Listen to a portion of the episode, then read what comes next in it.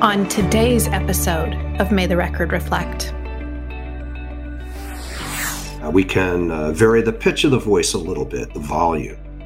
We can use visuals. That's probably the example everybody thought I was going to go to first, and they're important. Charts, photographs, diagrams, um, blow ups of key documents. But it's important to remember when we're doing that, that because it's the new thing in the courtroom, it's the change in the environment, that in that moment, everybody is going to be looking at the visual aid and not paying a lot of attention to the lawyer.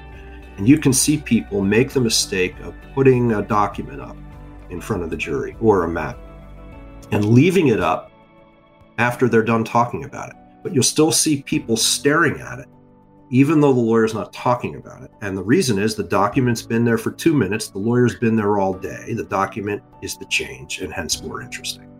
So, trial tip number two is introduce change into the courtroom environment and understand that almost all of the ways we do that are pretty subtle, but effective nonetheless.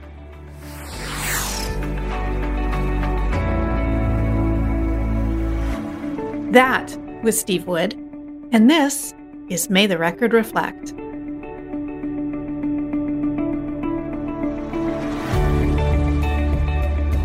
Welcome to the monthly podcast of the National Institute for Trial Advocacy.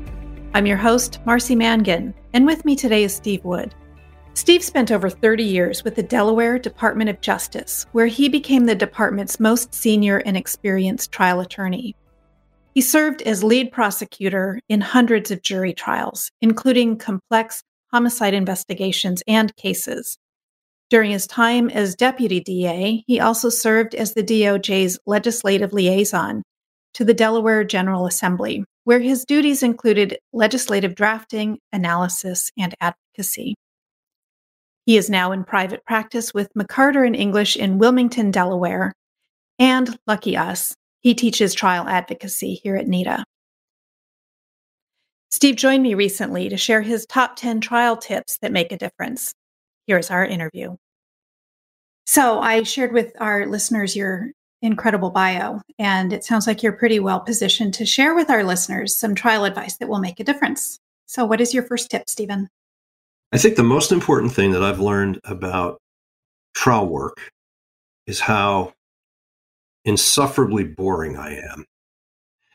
And I think anyone who wants to be a good trial lawyer has to come to grips with the fact that they too are boring and they have to own their boredom. And it's important to understand why it is that we're boring.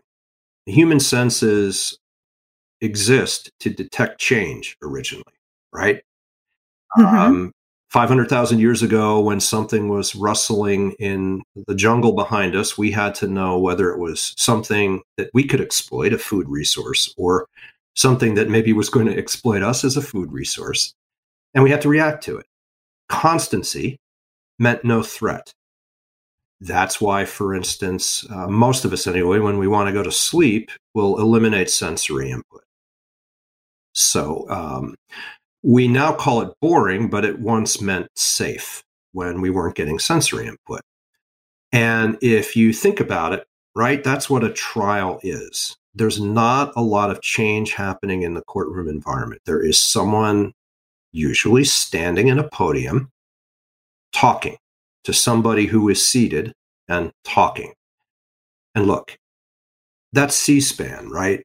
Nobody watches C SPAN because it's boring. Uh, and so it's really important to come to grips with all of the things it means once we can say out loud, Hi, I'm Steve, and I'm boring. Uh, and you know, you can sort of prove it to yourself, right? Next time you're in a large group situation, maybe a lecture hall or a courtroom, watch what happens if in the middle of the proceedings someone gets up and leaves the room. And you will see most of the people in the room follow that person out of the room by turning their head and with their eyes for most of us, there is nothing intrinsically interesting about what we look like when we leave a room. And so the reason people are paying attention is because that is the change in the room in that moment. That's the new thing. And so it's a long answer and probably a boring one as a result. the most important thing any of us can do is to choke down the ego and just look yourself in the mirror and say, I am boring. And what am I going to do about it? So, can you tell me then why you chose to go to law school and become a lawyer? Yeah, there's two versions of that story. The short one is calculus. Your hatred thereof. I can remember, uh, yeah, right. I can remember the last answer I gave on the last math test I took in college. You know how it'll say name the letter X? Yeah, so I wrote Norman and handed it in left. It's true. I wound up becoming a poli sci major without a lot of thought about what that would mean for my future. So now it's my junior year, and I went to my advisor and said, okay, it looks like I'm going to graduate with a poli sci degree. What do I do with that? He said, well, there's three things. You can get a PhD and teach, you can go to law school, or you can get a job in the grocery store bagging vegetables. What is it that you want to do? And I went to law school. And honestly, I'm not trying to be funny. There wasn't a whole lot more thought behind it than that. So no other attorneys in your family or exposure to to law cases that kind of dragged you into it?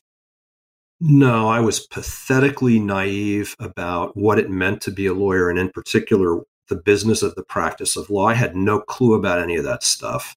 Um, I did have a sort of latent desire to change the world. That's why I was a political science major. And I thought that the law might afford me the opportunity to do that. And look, it's not what most lawyers do, right? And so that's just sort of underscores how naive, naive I was about it. It's true. Yeah, everybody thinks that they're going to change the world, and some actually get to. Well, and that's the thing, right? That's right. Some very small percentage of us will, and none of us on day one when we enter law school know who it's going to be. You just never know when um, it's going to be your turn to, to get in the well and make things better. Do you have a second trial tip for us? Yeah, I do. Um, let me go back to what I was saying about how insufferably boring I am and how insufferably boring, honestly, we all are. It relates back to the fact that we are a constant in the courtroom. And so, what we need to do is introduce change into the courtroom environment to subtly increase the trier of facts attentiveness. And we're doing that by re engaging their senses, which have been lulled into a, a, a, a, place of soporific ease by the constancy of the courtroom. Now, I want to be careful here. Um, I'm not talking about turning the courtroom into a circus. And I'm not talking about the kind of grandiloquent and frankly cheesy gestures that we often see lawyers using in, on television. Almost everything we do to introduce change into the courtroom environment, sure, it's calculated or it should be, but they are subtle things because it doesn't take much to introduce change into the courtroom environment. Again, harken back to what I what I said before about how when someone leaves the courtroom, the heads turn. Well, that's a pretty subtle thing, right? And that's the kind of stuff we have to do. So, so what can we do? We can move always with a purpose, never randomly, because then the random movement becomes a constant. Um, it's as simple as if in an opening statement or closing argument, when we're in front of the jury, we say, uh, we walk three steps to the left because now we're going to be talking about something. We can use our hands. But again, not constantly because then the constant movement becomes a constant and it's boring. Um, I think what we do with our voices is critically important and something that anyone who talks for a living needs to study. Um, we can change the tempo of our voice. We can pause. Um, uh, we can uh, vary the pitch of the voice a little bit, the volume. We can use visuals. That's probably the ex- the example everybody thought I was going to go to first, and they're important. Charts, photographs, diagrams, um, blowups of key documents. But it's important to remember when we're doing that, that because it's the new thing in the courtroom, it's the change in the environment, that in that moment, everybody is going to be looking at the visual aid and not paying a lot of attention to the lawyer. And you can see people make the mistake of putting a document up in front of the jury or a map and leaving it up after they're done talking about it. But you'll still see people staring at it even though the lawyer's not talking about it. And the reason is the document's been there for two minutes, the lawyer's been there all day. The document is the change and hence more interesting. So, trial tip number two is introduce change into the courtroom environment and understand that almost all of the ways we do that are pretty subtle, but effective nonetheless. What do you remember about the very first time you stepped into a courtroom as a newly minted lawyer? Oh my gosh. So you have to understand Delaware, where I practice. Three counties. The northern county is in the northeast, megalopolis, right? It's a suburb of Philadelphia. The southern county, Sussex County, um, feels like the rural South in a lot of ways. So I, um, my first job was with a civil litigation firm, and they gave me a case to try that was in the Justice of the Peace Court, a magistrate court the judges are not lawyers, people's court. Uh, and I don't even remember much about what it was about. My client was a car dealership. That's all I remember. So I went down there in a suit in this courtroom that shared space with a gas station. Really, I'm not making this up. And I'm, you know, I'm using the big words and I'm objecting. And the judge was just looking at me like I was from Mars. Um, and then at the end of it, because it was my first trial, he, you know, hand wrote the judgment on a prefab form and gave me a copy of it. And I actually made him autograph it because it was a big deal to me. And I think he thought I was uh, I was teasing him, you know, because I was the city slicker coming down in the suit. Um, but I wasn't. It was a big deal, and that I still have that judgment hanging up uh, on my wall. So, did your side prevail then? Uh, as I recall, and this was a pretty uh, pretty good entree into civil litigation anyway. The judge split the baby and uh, gave them about a third of what they were looking for. All right. Do you remember any of the mistakes that you made from that first trial of yours? I'm sure I made a million mistakes. Look, there's two ways you can learn how to try a case. One is you go to a courtroom and you screw it up, and the other is you do NITA classes. And I didn't do NITA classes for the first I don't know, five years. So I was screwing up a lot. What I remember is my first jury trial. And, and, and by this time, I'd become a prosecutor.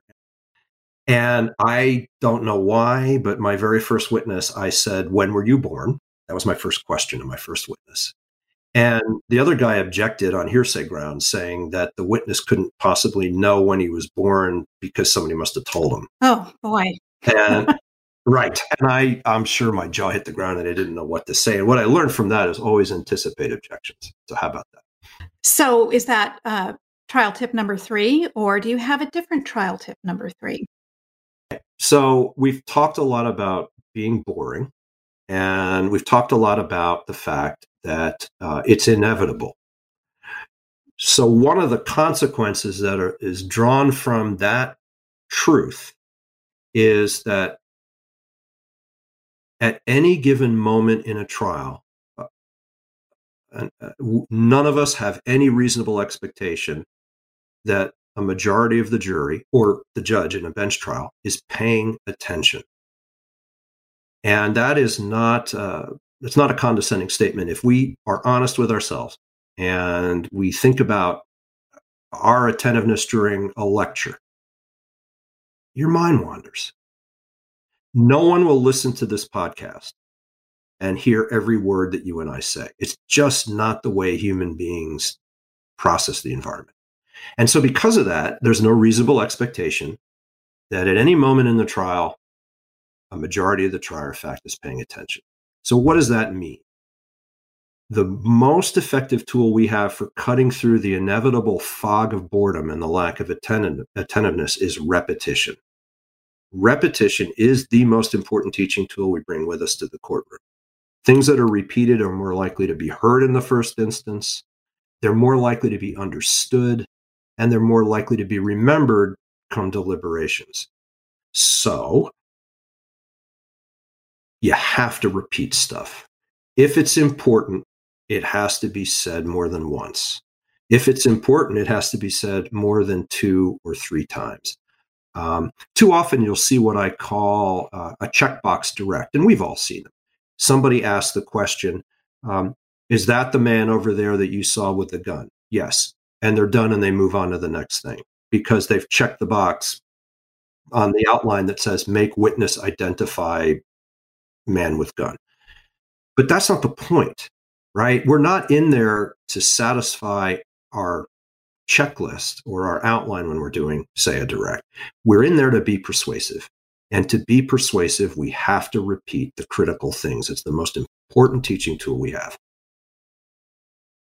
And I also am thinking of primacy and recency as well. So the first thing that you say is more important than the second thing that you say. And the last thing that you say is more important than anything else that you say in the middle. That's exactly right. And the reason for that, again, gets back to uh, the way senses, our senses, process the information that are that's coming to us. Um, we sort of get lulled into a, into a into almost a stupor. I don't want to overuse that word, but when you get a sense that somebody's about to finish, the attentiveness lifts up because we're getting ready for the next thing. Right now, I am going to steal something from uh, a NITA teacher uh, with whom I worked many years ago, and I wish to God I could remember his or her name, and I just can't. So I am plagiarizing without attribution, but only because I don't remember. Somebody I taught with once said something that I thought was brilliant, and it's this time is the measure of importance in the courtroom, whether you want it to be or not. And what that means is we indicate importance by how much time we spend on something. So if I say, "Hi, my name is Steve Wood," and one, you know, one statement, one sentence, and is that the man over there with the gun? One sentence. What I've just said is that my name as a lawyer is just as important as the eyewitness identification of the murder, which is obviously. But if you bear in mind that time is the measure of importance in the courtroom, it keeps you from making that mistake. And it reminds us always that we need to spend time through repetition on the things that are really important in the, in the trial. And that is persuasiveness. And if you think about almost any, for instance, political campaign, the key themes are repeated over and over and over again. They spend time on them. And political campaigns are, are really great sources of information about how to try a case and how to cut through the fog, because that's what a political campaign is trying to do. And, you know, those people are well practiced in the art of having their way with us in that way. And we can learn a lot from them. And no question about it, they know what we have to remember, which is time is, is the measure of importance in the courtroom. Is there a particular part of a trial that really you get a charge out of that you enjoy the most? I mean, cross examination is a lot of fun because it's edge work, meaning somebody's going to win, and it's not necessarily me. So, um, especially if you're cross examining a, a, wily witness or an expert, you know, you've you've really got to have your wits about you. But I have come to really enjoy opening statements because over the years, I have, uh, through my own observations and through a lot of um, social science and uh, jury research studies that I've that I've read, I've become convinced that the opening is the most important part of the trial, and that if you deliver a masterful opening, um, you're three quarters of the way down the road to winning. Um, especially if you're the party with the burden of proof. If you do a great opening, then what you're doing is changing the vibe in the courtroom to from what are the facts to is everything this guy just said true? And if my opening has been an honest one, I know I can prove that what I said was true, right? Because otherwise I wouldn't have said it unless a witness goes south on me or something. So I have and I know not everybody believes that the opening is the most important part of the trial. So, another reason I like doing openings, even though I'm not actually in conversation with anybody about it, is I'm sort of testing my own belief that it's the most important part of the trial. But there's some fascinating social science research out there. Um, I saw a study uh, that someone did in, I think it was Arizona. I'm not sure about this, but I think I'm right. Um, and what they did was they they did a trial without opening statements. It was a mock murder trial, I think it was. And after each witness testified, they would say to the mock jurors, okay, what happened in this case? And by the second or third witness, people had these elaborate stories about what happened, none of which was borne out by the evidence. But what it shows is the need for people to have a story. And there are three choices. The trier are going to make up their own story, they're going to buy the story of my opponent, or they're going to buy mine.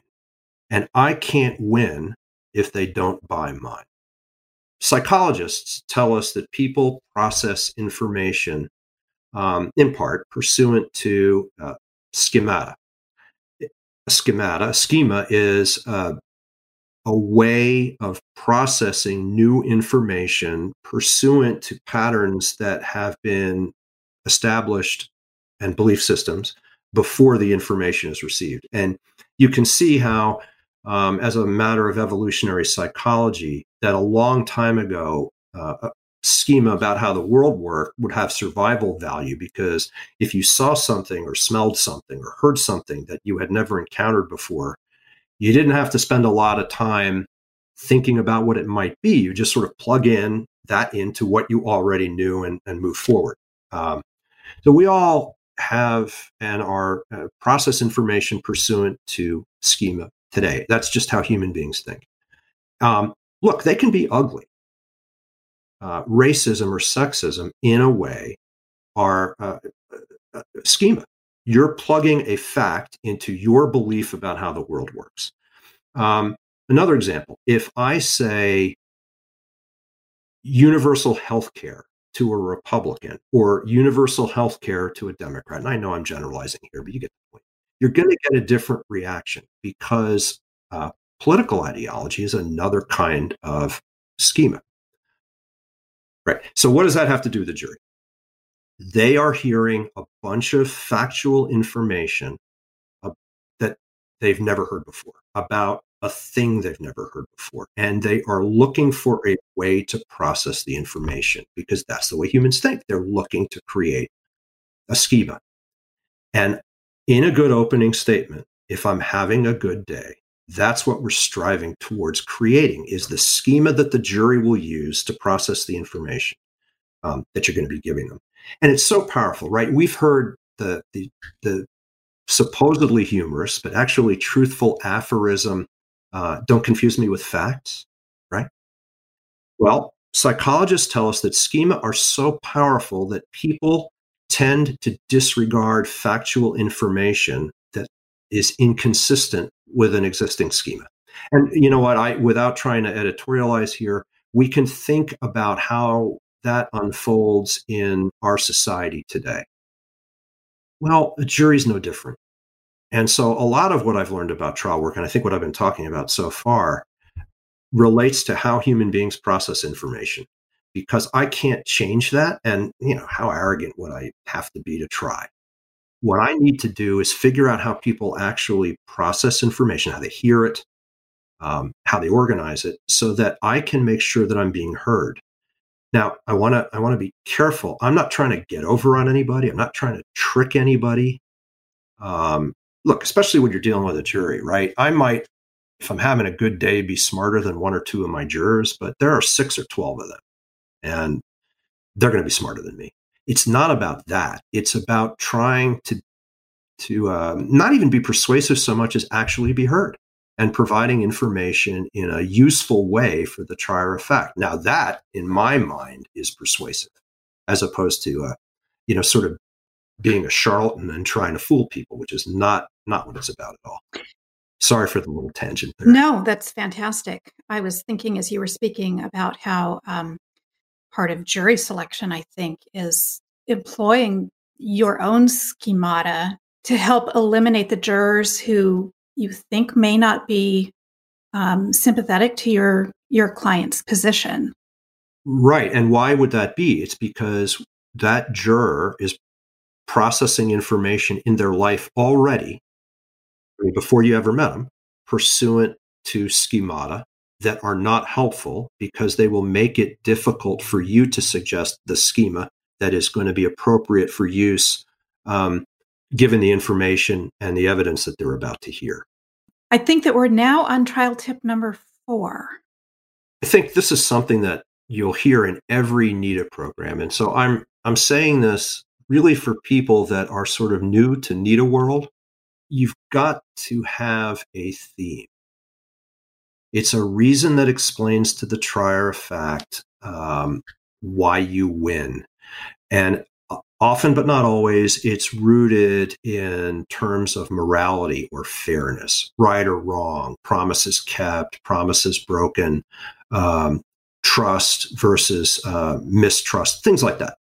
Um, most cases that go to trial, uh, you know, unless the other side is just unreasonable, go to trial because the facts are relatively fairly balanced.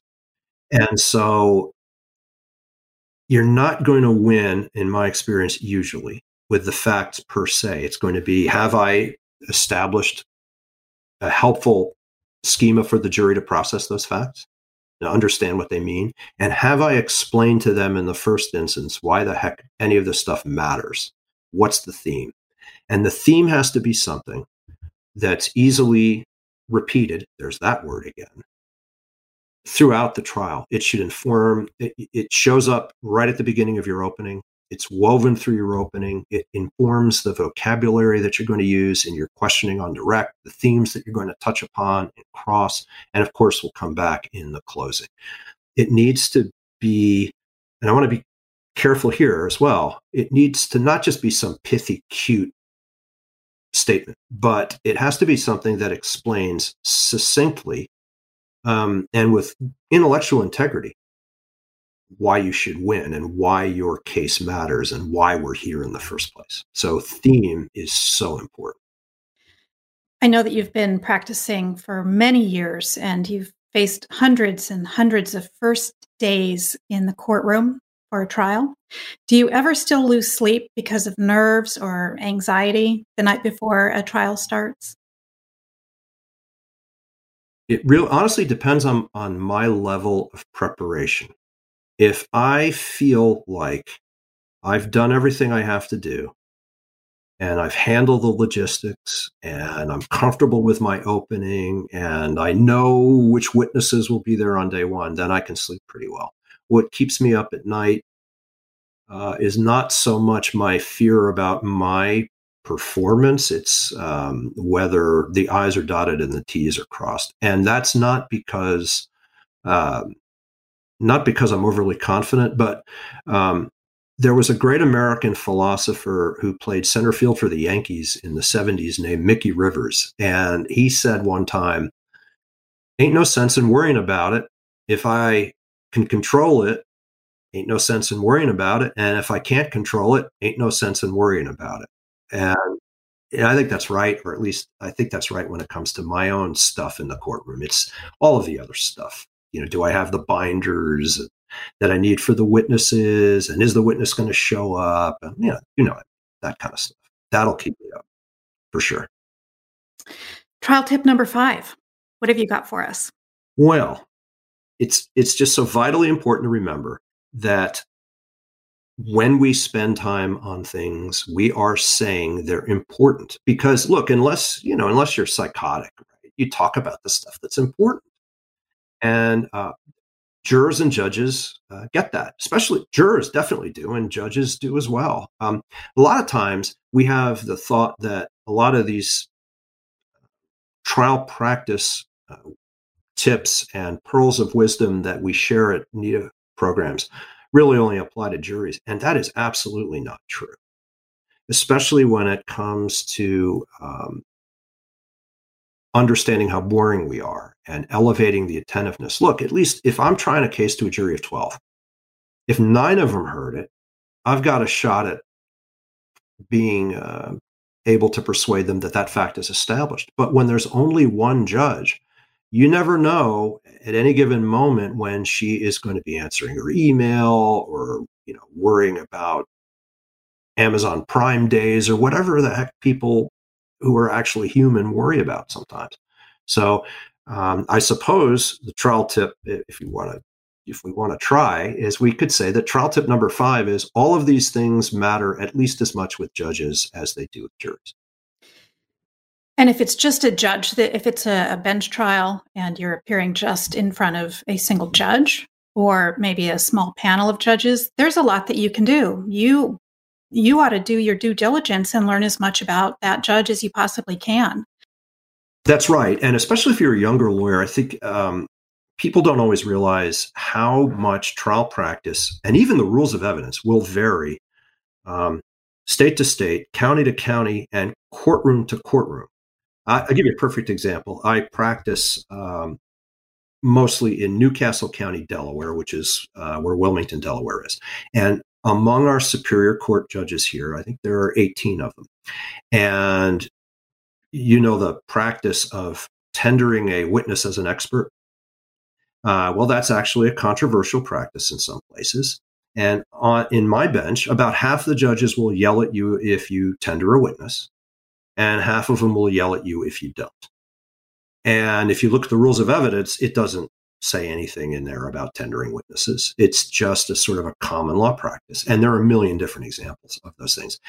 And so it's crucial before you try a case in front of a judge, if you've never tried a case in front of that judge, if you have time to watch uh, for a couple hours, that's great, but at least spend 15 minutes talking to the judge's bailiff or court personnel about how she likes to run her courtroom because everybody's different.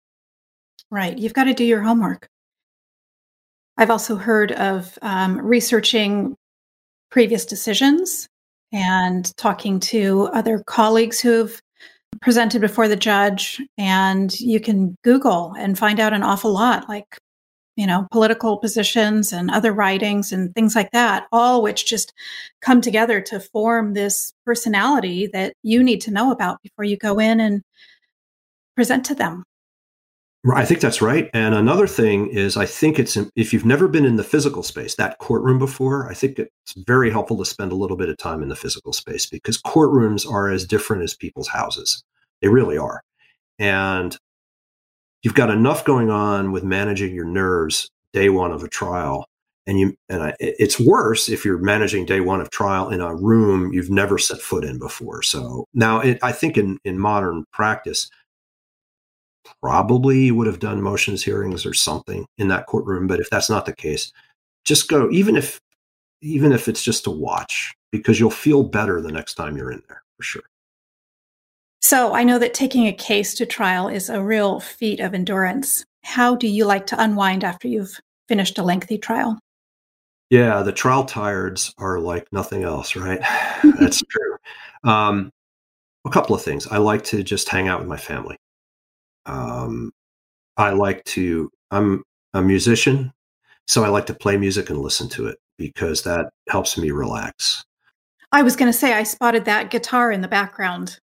Oh, yeah, I'm a bass player, and that is a 1962 Fender Jazz bass that I just now got. And if there are any bass players listening to this, they'll they'll know why I'm happy. Um, another thing, okay, sure. Uh, another thing that I like to do, it, because it's sort of the opposite of the ego that you need to be a trial lawyer, is I like to go either to the beach or on top of a mountain out west uh, because it is a great way to remind yourself of how utterly insignificant you are in the grand scheme of things. You know, when you're on the edge of creation and its its beauty that way, and it's really helpful. But I guess the bottom line is to do something that has absolutely nothing to do with the law at all, and um, the more of a life that you have outside of the courtroom, outside of the practice, the better a trial lawyer you will be because you're not trying to persuade people who are lawyers. And let's face it, we're all a little bit weird, right? Because um, we sort of drink the Kool Aid. And it's important to remind ourselves that most people don't. Trial tip number six. We're cruising along. I think it was Dr. Hunter S. Thompson, the late great uh, dean of gonzo journalism, wrote that you know you have peaked when you begin to plagiarize yourself. So I'm going to prove that I've peaked. I'm going to plagiarize myself. Um, this is something that I would say if I'm fortunate enough to lecture on cross examination at a NITA program. Uh, I have sort of distilled for myself four basic rules of cross examination, and I call them the four corners of cross examination. And I, I use that imagery because it reminds me of um, a medieval fortress like you might see in uh, Game of Thrones or Lord of the Rings or something like that. And what happens when you leave the fortress? Um, you're going to get killed. And so those four rules are my way of reminding myself if I stay within the box of these four rules, I will survive this cross examination and it will be no worse than pretty good.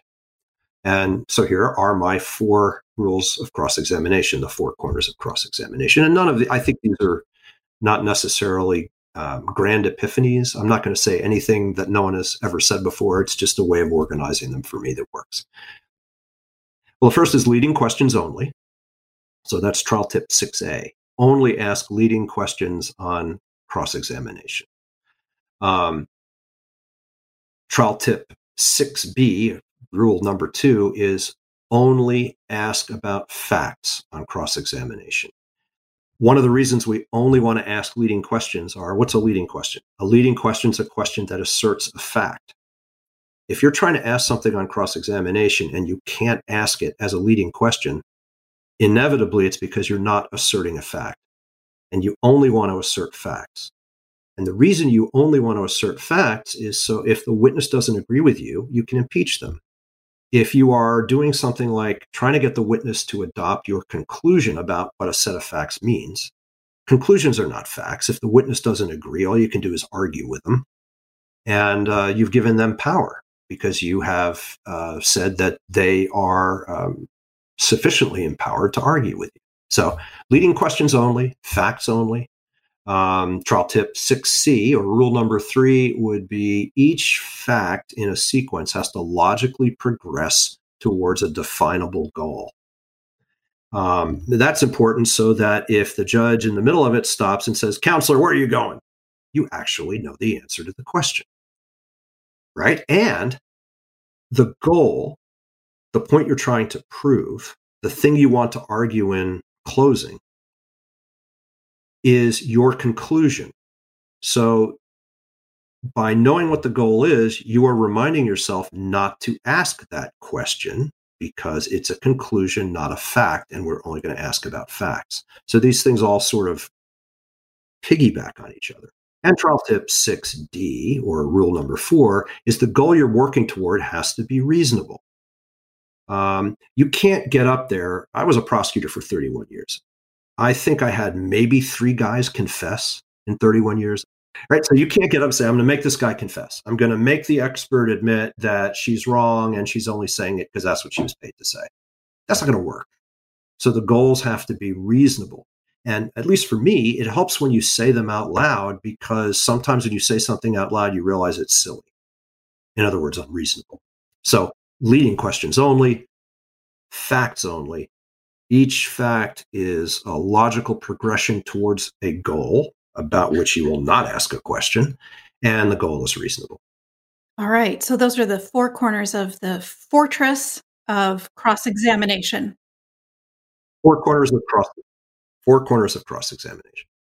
All right. Well, that's a great visual. I'm sure that'll help.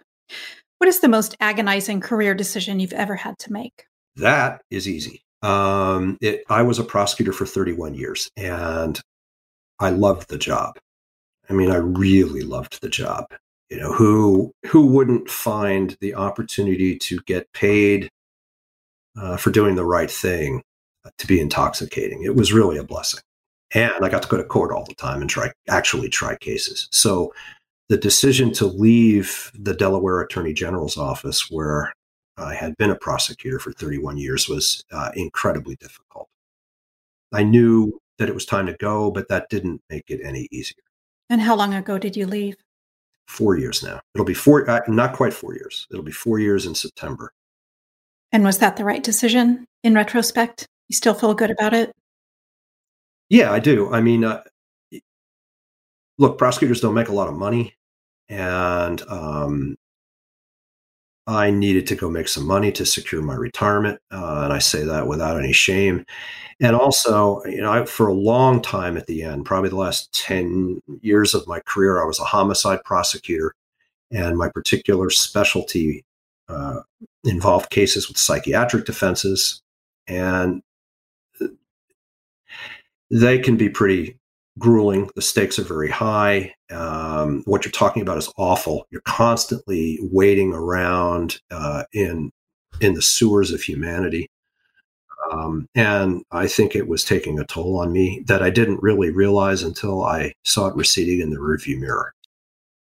But having said that, uh, for young lawyers who are listening here, uh, and with all due respect to my brothers and sisters in civil practice, the absolutely the best job you can have as a lawyer uh, is anything that involves public service, and the best of those jobs is uh, being a prosecutor or being uh, an indigent defense attorney uh, for uh, whatever entity does that wherever you live. It's just great. So, coming out of law school, how did you end up with a career in public service?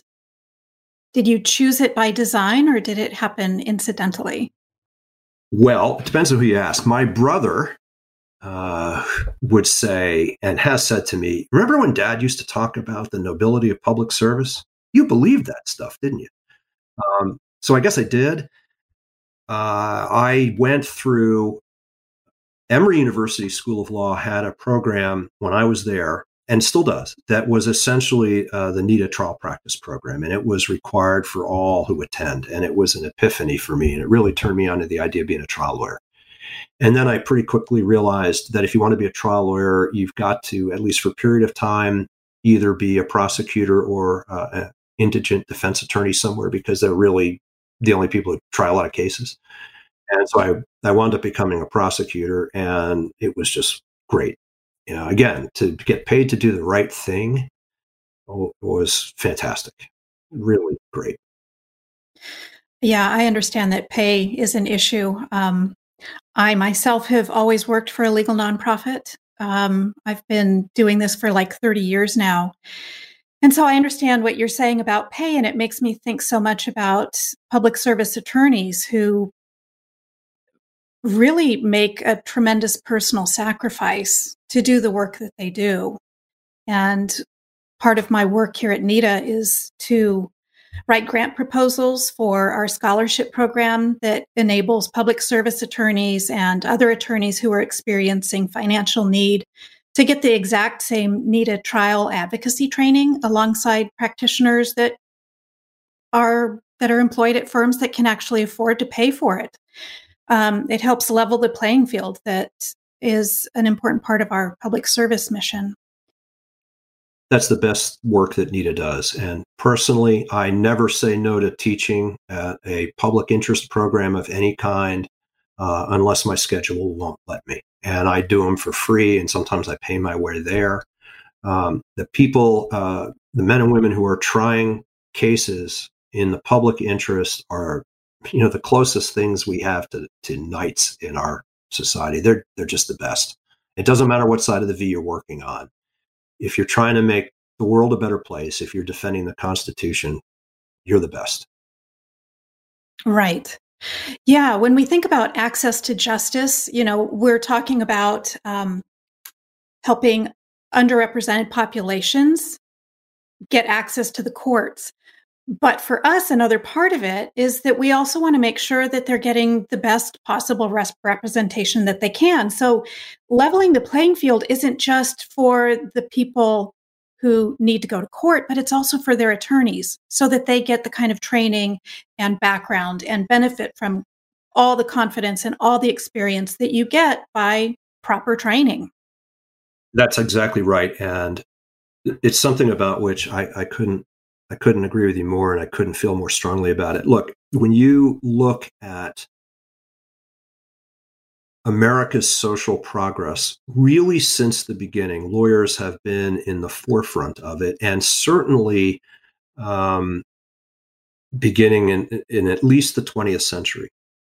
The real social progress that we've achieved has not been a function of the political system. It's been a function of the judicial system. And that means lawyers going to court. When you want to change something and you're a lawyer, you go to court. And that means you damn well better know what to do when you're in a courtroom. You might say, well, I, you know, I'm, I'm going to do transactional work my whole life and I'm not a litigator. And okay, that's great. The problem is history is not kind in its selection of the next warrior for justice. You never know when you're going to be the person uh, upon whose shoulders the, the arc of history alights because it's your turn to fix something. Maybe it's your neighbor, maybe it's your kid, maybe it's something you saw in the paper um, that offends you, offends your sense of decency and justice. And if you're going to fix it, you got to go to court. So you better know how to do it, whether you think you might have to or not. None of us know until it happens. Absolutely true. So we are now at trial tip number seven by my count. What have you got? Something um, it's kind of contrasts kind of nicely with what uh, what we were just talking about. But trials are often and examinations in the course of trials are often about drawing contrasts. So look for the opportunity to draw a contrast um, with your questioning. You can be argumentative in an opening statement, for instance, or in a direct simply by jumping out of chronology and placing two facts next to each other. Um, and so try, that uh, involves a willingness to leave chronology, to understand the persuasive power of drawing a dichotomy through a contrast and asking people to draw an inevitable conclusion. And usually the conclusion is obvious enough that you never even have to speak. So, do you find that creating that contrast in between two facts that don't seem to naturally go together makes them more memorable? It makes them more memorable, and you have to be careful and explain things for sure. So, I, I want to be careful here in in being understood when I say what I'm about to say. But part of the NITA method in teaching is because we've learned that people learn by doing as opposed to um, by being told, right? And that's true uh, for jurors and trier fact as well. If you let them draw the conclusion themselves before you speak it, it's easier for them to own it because you didn't tell them. You, you were simply telling them what they already knew, which is a much, much easier burden to carry. And um, let's see if we can come up with an example on the fly of what I mean. Let's say that I'm uh, I'm trying a murder case, and the def- I know that the defense is alibi, and I might then uh, jump from the crime scene and talk about the fact that there was, uh, forgive me, folks, blood everywhere, to pivoting to the defendant's first encounter with the police when he was covered with blood without transition or explanation. Simply by placing those two facts together, I have argued that the reason he was covered with blood is because he was the killer, but I never said it. That doesn't mean that I won't say it.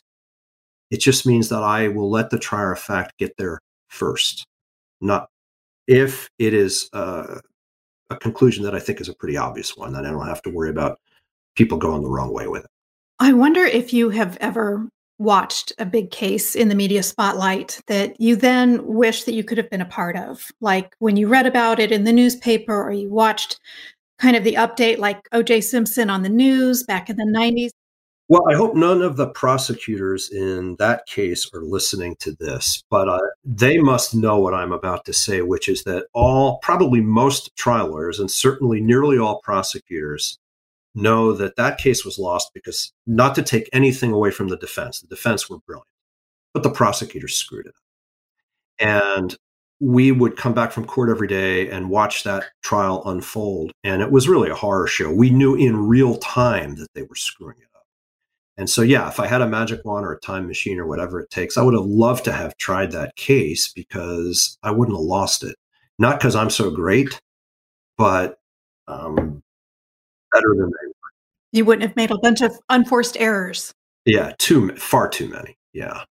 So, so does that mean you watched court TV back in the '90s?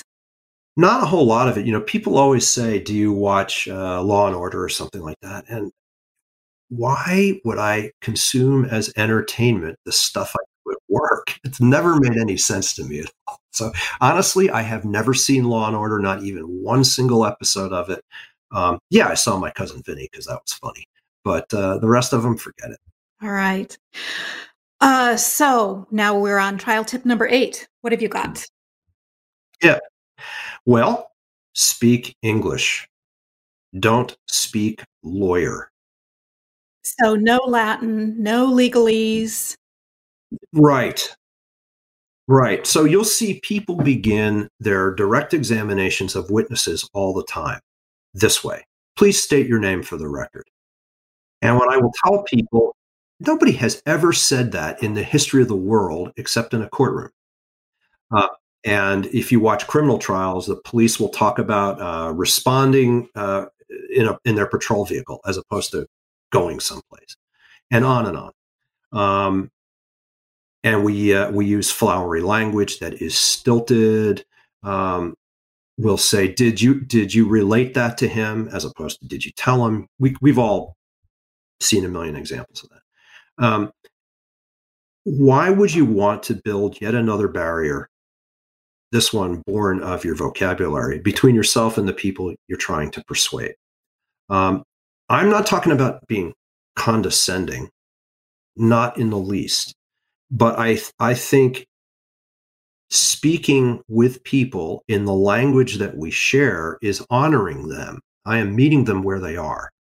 When I do and say and act like a lawyer, um, let's face it, uh, I'm a member of a, a profession that's not very popular. Why would I want to remind people? Of that? So I try to remind myself with every witness not to begin by saying, state your name for the record. That's my way of getting in the headspace. And I want to always use words and vocabulary that I would use, minus the profanity, of course, in my everyday life, right? Um, and it's you want to avoid jargon, stilted language, and that's especially true, by the way, with experts. And if an expert uses jargon, you must immediately stop them and say, "Wait, what's that mean?" because people don't know. And your job is to persuade. And if you confusion is the opposite of persuasion. So speak English, don't speak lawyer. That would be trial tip number eight. All right, that's a good one. Let's catch up and do trial tip number nine. Okay. Um, this is uh, Steve Wood's third rule of trial physics. Everything you do in the courtroom will provoke an equal and opposite reaction from your adversary. Meaning, always be cognizant of the fact that there is somebody on the other side of the V across the aisle from you in the courtroom. Assume that that person is better prepared than you are, smarter than you are, and is working harder than you are. Whatever it is that you do, they're going to react to. So, for instance, when you do a direct examination, a cross examination will follow.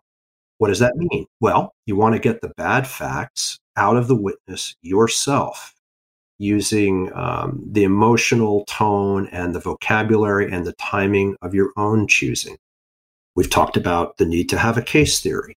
You've got one. But the other side's going to have a case theme and a theory as well. What is it? the more time you spend thinking about your case um, as if you were trying the other case, the better and stronger your case will be. So the bottom line is don't just think about your case. Spend lots of time thinking about how the other side is going to react to their case, to your case, and what their case is going to be. And then you won't be uh, surprised by as much stuff.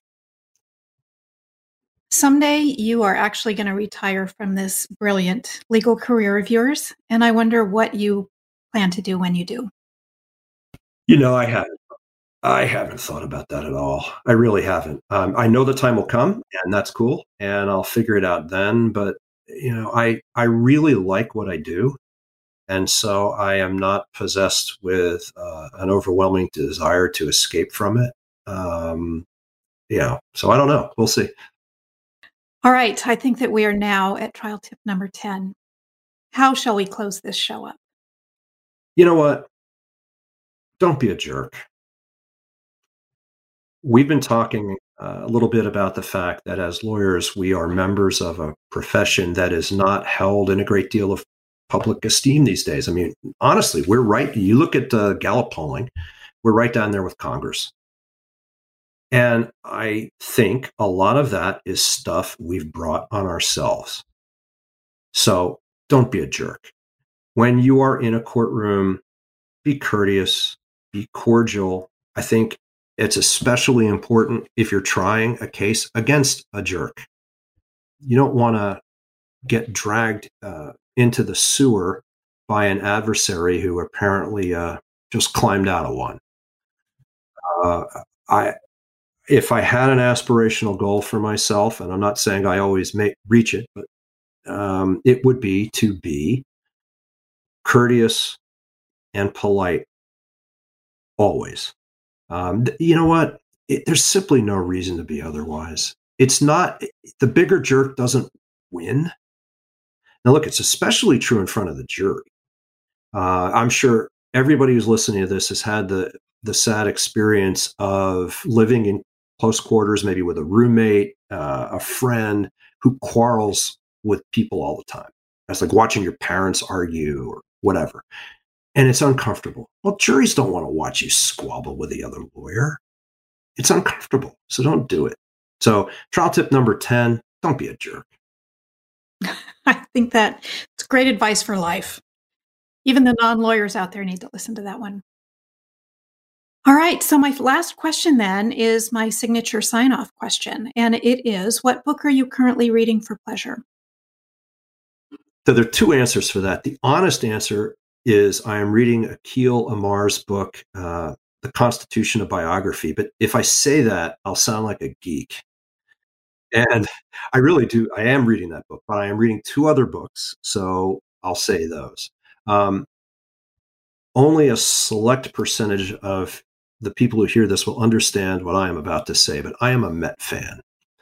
Uh, the New York Mets, the baseball team. And through most of my life, they have been brutally bad. And there's a book that's just come out called So Many Ways to Lose. And it's all about the schadenfreude of being a Mets fan. And I, I feel um, a kinship with the author and with all of those who have suffered all of those years uh, rooting for the blue and orange. So there's that one. And uh, the other one is a picture book, mostly. Um, there's a guy named Geddy Lee the bass player in Rush. And if I could be anybody in the world, it would be Geddy Lee because he's a huge baseball fan. He's a great baseball player, and he has what may be the largest collection of bass guitars in the world. And he just published a book called Geddy Lee's Big Beautiful Book of Bass.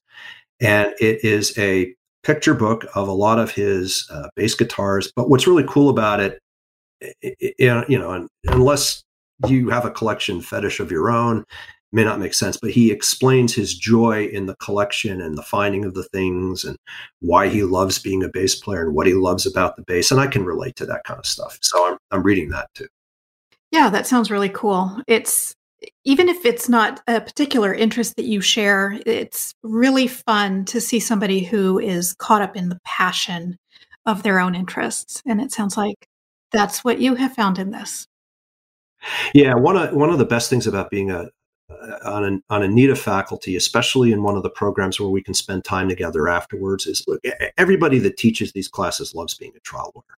And we all uh, approach things differently, but the passion for the work that we do is palpable. And I find it to be incredibly energizing. And there's no doubt that I wouldn't be anywhere close to where I am today in terms of what I know about trying cases if it wasn't for NITA and the brilliant faculty members that I've learned from over the years because of their passion for it, for sure. Yeah.